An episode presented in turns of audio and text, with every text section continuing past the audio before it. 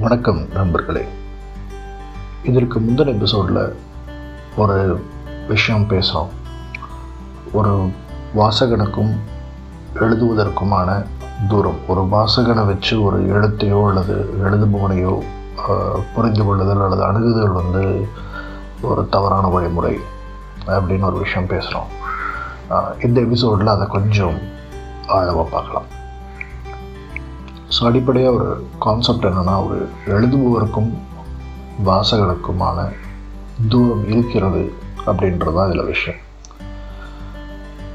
சொல்லப்போனால் இதில் மூணு எலிமெண்ட் இருக்குது எழுதுபவர் எழுத்து வாசகன் மூணு பேருக்குமே மூணு விஷயத்துக்குமே நிறைய கேப் இருக்குது இன்னும் டீட்டெயிலாக சொல்லப்போனால் ஒரு எழுத்து எழுதப்பட்டதுக்கு பிறகு ஒரு ஒரு ஒரு பிரதி எழுதப்பட்டதுக்கு பிறகு அதோடய எழுத்தாளன் மரணமடைந்து விடுகிறார் விடுகிறான் அப்படின்றது ஒரு ஒரு கூற்று உண்டு. இது ஒரு பின்னவீனத்துவ கூற்றாக கூட சொல்லலாம். இது ஒரு கூற்று உண்டு. அந்த இடத்துல பிரதி மட்டும்தான் வந்து நிலைத்திருக்கிறது. அதுக்கு வந்து ஒரு மரணம் கிடையாது. ஏன்னா அது வேறு வேறு காலகட்டங்களில் வேறு வேறு அனுபவத்தின் அடிப்படையில் வேறு வேறு வாசகர்கள் அந்த பிரதியை அணுகிறாங்க. அங்கே இருந்து அவங்களுக்கு தேவைப்படுற விஷயங்களை எடுத்துக்கிறாங்க. ஸோ இது வந்து ஒரு ஒரு கருத்து உண்டு. ஸோ கண்டிப்பாக அப்படி பார்த்தீங்கன்னா ஒரு எழுத்து அதை எழுதுபவர் அந்த எழுத்தை வாசிப்பவர். இவங்க மூணு பேர்த்துக்குமான ஒரு டிஸ்டன்ஸ் ஒரு இடைவெளி கண்டிப்பாக இருக்குது அப்படின்றது தான் அங்கேருந்து வருது. இதில் எந்த மாதிரியான எழுத்துக்கு எந்த மாதிரியான டிஸ்டன்ஸ் அப்படின்ட்டும் ஒரு சில விஷயங்கள் உண்டு. இப்போ உதாரணமாக கவிதைகள் எடுத்துட்டிங்க அப்படின்னா கண்டிப்பாக கவிதைகளோட கவிதைகளுக்கும் அந்த கவிதைகளை எழுதுபவருக்கும் அந்த கவிதைகளை படிப்பவருக்குமான தூரம் வந்து ரொம்பவுமே அதிகம். இந்த தூரம் வந்து சிறுகதை நாவல்கள் அந்த மாதிரி விஷயங்கள்ல ரொம்ப மீடியமாக இருக்கும். கொஞ்சம் அணுக்கமான ஒரு விஷயமா இருக்கும் கட்டுரைகள்லாம் ரொம்பவுமே கம்மியாக இருக்கும். நான் அதுக்கான காரணங்களுக்கு வரேன் ஒரு ஒரு கவிதைனா அந்த இப்போ அந்த கவிதை வந்து யார் எழுதியிருக்காங்க? எழுதப்பட்ட சூழல் என்ன? எழுதப்பட்ட ஒரு மனோநிலை என்ன? அப்படின்றது வந்து ஒரு கவிதை அந்த டெக்ஸ்ட் பிரதி வந்து எழுத்தாளரோட நெருக்கமாக இருக்குது ஆனால் அதை படிக்கிறவங்களுக்கு கண்டிப்பாக அது விலகி தான் இருக்கும். ஏன்னா அதை படிக்கிறவரும் அதே மாதிரியான ஒரு சூழல் அதே மாதிரியான ஒரு களத்துக்குள்ளே வரும்போது தான் அந்த கவிதையை புரிஞ்சிக்க முடியும். இதை பற்றி ஜெயமோகன் கொஞ்சம் விரிவாக சொல்லியிருக்காரு. நம்ம இந்த இந்த பாட்காஸ்டோட ஒரு பார்ட்டில் அதிகமாக நம்ம பார்ப்போம். ஆனால் இப்போ சிறுகதை நாவல் அப்படின்னு வரும்போது என்ன ஆகுதுன்னா அதில் நிறைய விவரணைகள் இருக்குது நிறைய விஷயங்களை வந்து ரொம்ப டீட்டெயிலாகவே பேசுகிறாங்க ஒரு நாவல்னால் அட்லீஸ்ட் ஒரு ஒரு ஃபியூ பேஜஸ் அதை கண்டிப்பாக பேச வேண்டிய ஒரு ஒரு ஒரு கதைக்களம் என்ன அதோட சூழல் என்ன அதன் உணர்வுகள் என்ன எல்லாமே பேசுகிறாங்க அதனால் வாசகனுக்கு வந்து கொஞ்சம் கொஞ்சமாக அது கூட நெருங்கி போகிற ஒரு வாய்ப்பு அமையுது. ஒரு ஒரு சிறுகதையோட சில வரிகளுக்குள்ளேயோ அல்லது ஒரு நாவலோட சில பக்கங்களுக்குள்ளேயோ வந்து வெகு வேகமாக நெருங்கி போயிடும் கட்டுரைகள் பொறுத்த வரைக்கும் அந்த கட்டுரையின்பால் ஆர்வம் இருக்கக்கூடிய கட்டுரையோட தலைப்பு அல்லது கட்டுரையோட ஒரு கான்டென்ட்டுக்குள்ளே அதில் ஒரு ஒரு பொருளுக்குள்ளே ஆர்வம் இருக்கக்கூடிய ஒருத்தர் தான் அதுக்குள்ளேயே வராங்க. ஸோ கண்டிப்பாக அது அதில் வந்து டிஸ்டன்ஸ் ரொம்ப கம்மி. அதை எழுதுபவர் சொல்லக்கூடிய கருத்தும் அதை படிக்கிறவங்களோட கருத்தும் இருக்க மாதிரி இதில் கருத்து அப்படின்ற விஷயம் வந்து ரொம்ப இம்பார்ட்டண்ட் நம்ம வந்து இப்போது கவிதை சிறுகதை கட்டுரை இது ஈவன் நீங்கள் ஓவியம் இசை எப்படி எடுத்துட்டிங்கனாலும் இது எல்லாமே வந்து ஒரு ஒரு மிட்டாயை சுற்றி இருக்கிற ஒரு காகிதம் மாதிரி தான் உள்ளுக்குள்ளே இருக்க மிட்டாய் தான் முக்கியம்.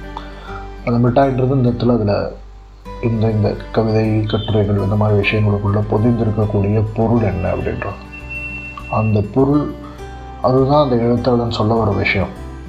அதை சுற்றி இருக்கக்கூடிய சில அலங்கார விஷயங்கள் தான் இந்த கவிதை அல்லது கட்டுரை அல்லது சிறுகதை எல்லா விஷயங்கள். ஸோ அப்படி பார்த்தீங்கன்னா அந்த பொருளுக்குள்ளே தான் வந்து எல்லா அரசியலும் இருக்குது அந்த பொருள் வழியாக தான் ஒரு எழுதுபவன் தன்னுடைய அரசியலை முன்வைக்கிறான் வெளியே சொல்கிறான் அந்த அரசியல் நமக்கு புரியுதா அப்படின்னு பார்க்குற இடத்துல தான் இந்த டிஸ்டன்ஸ்ன்றது ஒரு பெரிய விஷயமா இருக்குது ஒரு கவிதையில் சொல்லப்படுற அரசியல் சுலபமாக புரியறதில்ல. அல்லது ஒரு சிறுகதை நாவல் அல்லது கட்டுரைகளில் சொல்லப்படுற அரசியல் கொஞ்சம் சுலபமாக புரிஞ்சிக்க முடியுது அப்படின்றது. ஸோ இது இது இந்த பாயிண்டில் இருக்கட்டும். ஜெயமோகன் பற்றி சொன்னேன் இல்லையா? ஸோ ஜெயமோகன் வந்து மரபு கவிதைகள் பற்றி பேசும்போது அதில் வந்து எப்படி ஒரு மரபு கவிதை புரிந்து கொள்ளப்படணும் அப்படின்ற ஒரு பாயிண்ட் ஆஃப் வியூவில் வர்றார். பொதுவாக அவர் எப்படி மரபு கவிதையை பற்றி சொல்கிறார் அப்படின்னா நான் சொல்கிற மரபு கவிதைகள் குறுந்தொகை அகனான ஒரு குறிஞ்சி பாட்டு நெடுநாள் வாடை அந்த மாதிரியான ஒரு ஒரு ஒரு காலகட்டத்தை சேர்ந்த ஒரு பாடல்களாக வச்சுக்கணும். ஸோ முதல்ல ஒரு கவிதை அல்லது மரபு கவிதை புரிஞ்சுக்கிறதுக்கு ஒரு சொல் ஆராய்ச்சி வேணும் அப்படின்றார். இந்த இடத்துல மொழி பற்றிய ஒரு ஆழமான அறிவு வேணும். என்ன சொல்ல வருது அந்த வார்த்தை? அல்லது என்ன சொல்ல வருது அந்த ஒட்டுமொத்த கவிதையின் வரிகள் அப்படின்றத பற்றி ஒரு கொஞ்சம் நுட்பமான ஒரு ஆராய்ச்சி வேணும். அண்ட் மூரோவர் அவர் இன்னொன்று என்ன சொல்கிறாருன்னா ஒரு கவிதைக்கு வந்து நேற்று இன்று நாளை அப்படின்னு எந்த ஒரு காலகட்டமுமே கிடையாது.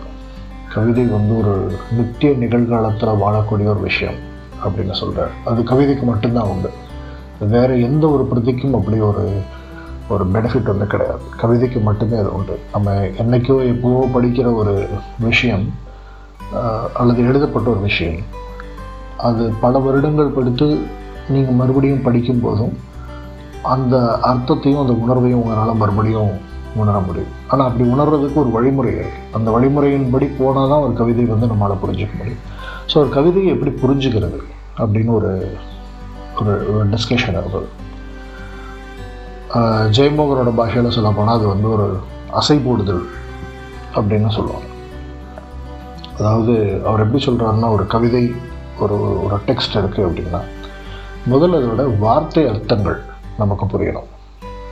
ஒவ்வொரு வார்த்தைக்கும் தனிப்பட்ட முறையில் அதோட அர்த்தங்கள் என்னன்றது புரியணும். அந்த அர்த்தங்கள் பல்வேறு சூழல்களின் அடிப்படையில் வார்த்தைகளுக்கான அர்த்தங்கள் மாறும். அதை வந்து நுட்பங்கள்னு சொல்லும் அந்த நுட்பங்கள் புரியணும். அதுக்கப்புறம் ஒரு கவிதை பலமுறை தொடர்ந்து படிக்கப்படணும்.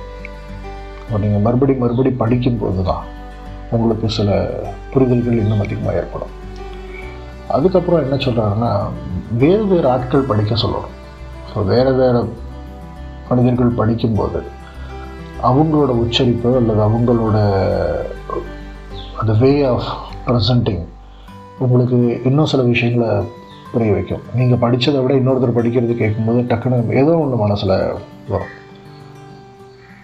ஸோ காதில் வந்து இந்த கவிதையின் வார்த்தைகள் விழுந்துட்டுருக்க விழுந்துட்டுருக்க விழுந்துட்டுருக்க. இருக்க ஒரு புள்ளியில் அந்த மொழியிலிருந்து அந்த கவிதையின் ஒட்டுமொத்த ஒரு விஷயமும் மொழி அப்படின்ற ஒரு மாடல்ல இருந்து ஒரு சுவையாக மட்டுமே மாறும் அப்படின்னு சொல்கிறார் அப்படி மாறும்போது ஒரு குறிப்பிட்ட புள்ளியில் ஏதோ ஒரு வரி ஏதோ ஒரு ஒரு கருத்து ஒரு பொருள் அது அதோட அரசியல் அது வந்து நமக்குள்ளே நுழையும்.